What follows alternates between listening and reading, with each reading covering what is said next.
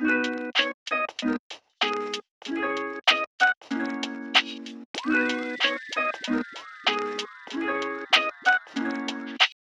future podcaster. I'm Christine Blosdale, and welcome back to the Micro Podcast on podcasting. And today we're going to do an overview on some of the things that you need to consider before creating your podcast, just some basic stuff. So stay tuned.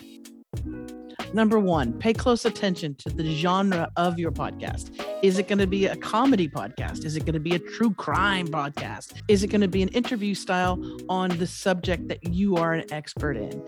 Is it going to be a health and wellness, spirituality, entertainment, enlightening, inspirational. Think long and hard on your specialty. In other words, where do you shine? Where does your personality pop and that your audience could connect with? Think about that one thing that you love to do, that you love to talk about more than anything. It could be wrestling, it could be vegan cooking, it could be giving people tips on how they can live a better life. Whatever that genre is, you want to stick with it.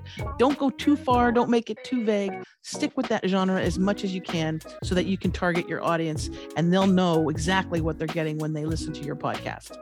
Number two, make sure that you have branding already figured out. Don't start your podcast and then later go, oh, I think I know what kind of logo I want to do, or what the cover art's going to look like, or the naming of the podcast afterward. Of course, you want to do that before. With all of my personal coaching clients that I work with, one of the first things we do is work on the branding. That means the cover art, the design, the logo, and of course, the name of the podcast. Now, tip make sure that your name of your podcast really gives a potential listener or subscriber an idea of what it's about. If you're too vague, you're going to lose people, and the people that you want to attract aren't going to know what you're talking about. If you say, I love ravioli, and the show is not about ravioli at all, but it's about health and wellness, then I love ravioli doesn't make any sense. It might be cute to you, but to your potential listeners and subscribers, they're not going to get it. If it's something about health and wellness, make sure that's in the title. So it might be happy and healthy at 50 or how to eat better and live longer. Whatever, whatever the genre is, whatever you're going to be focusing on, make sure that the title is reflective of that subject. Now, when working on your logo and your branding, your cover art, remember you want to keep those dimensions, especially for Apple Podcasts, you want to keep those dimensions really strictly to their requirements. Now, you can outsource for your design, for your graphics, your cover art, your branding. You can outsource that to a designer, let's say on Fiverr. You can create it yourself.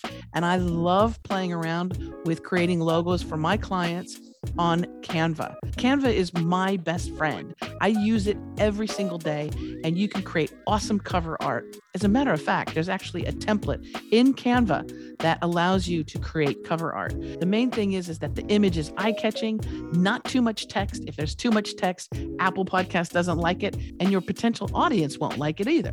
And make sure you keep to those specs for Apple Podcasts. Number three, just as important as your branding, your logo, and your name, you want to come in with your podcast with some type of theme music. Now, with my clients that I work with, I do like to pick the theme music out before they do any recording, before we work on any type of production, because that theme music has a flavor, it has an essence, and that is going to bring your audience in. If you're doing a true crime or a scary horror podcast, you're not going to have something really poppy and light. You're probably going to have something a little creepy. So, that's what you want to think about when you're picking your theme music. And I have two favorites that I use. I go to either Shutterstock Music or Epidemic Sound. I love them both. They're both professional, and you can get high quality music for your podcast that is done in such a way that you can legally use it. You want to make sure that the music you do use is something that is legally okay for you to use. The fourth thing that I'm going to talk about is that before you get started on all of this stuff, you want to consider having a coach or mentor.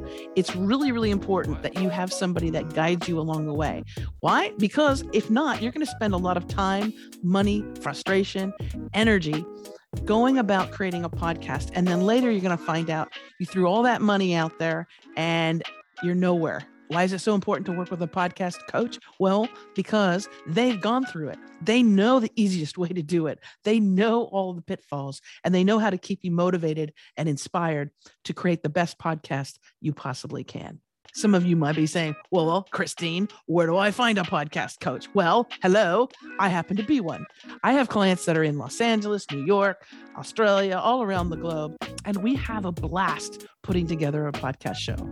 I get to save them time, frustration, energy, money, all that good stuff. And they get to have a professional podcast in just a few short weeks.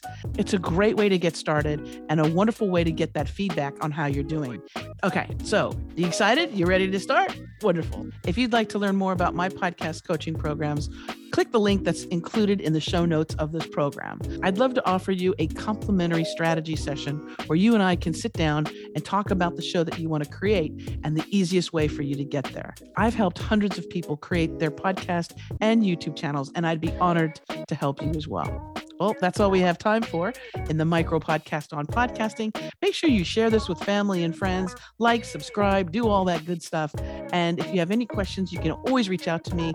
Again, I'll share my personal link in the show notes so you can reach out to me anytime. Until next time, happy podcasting.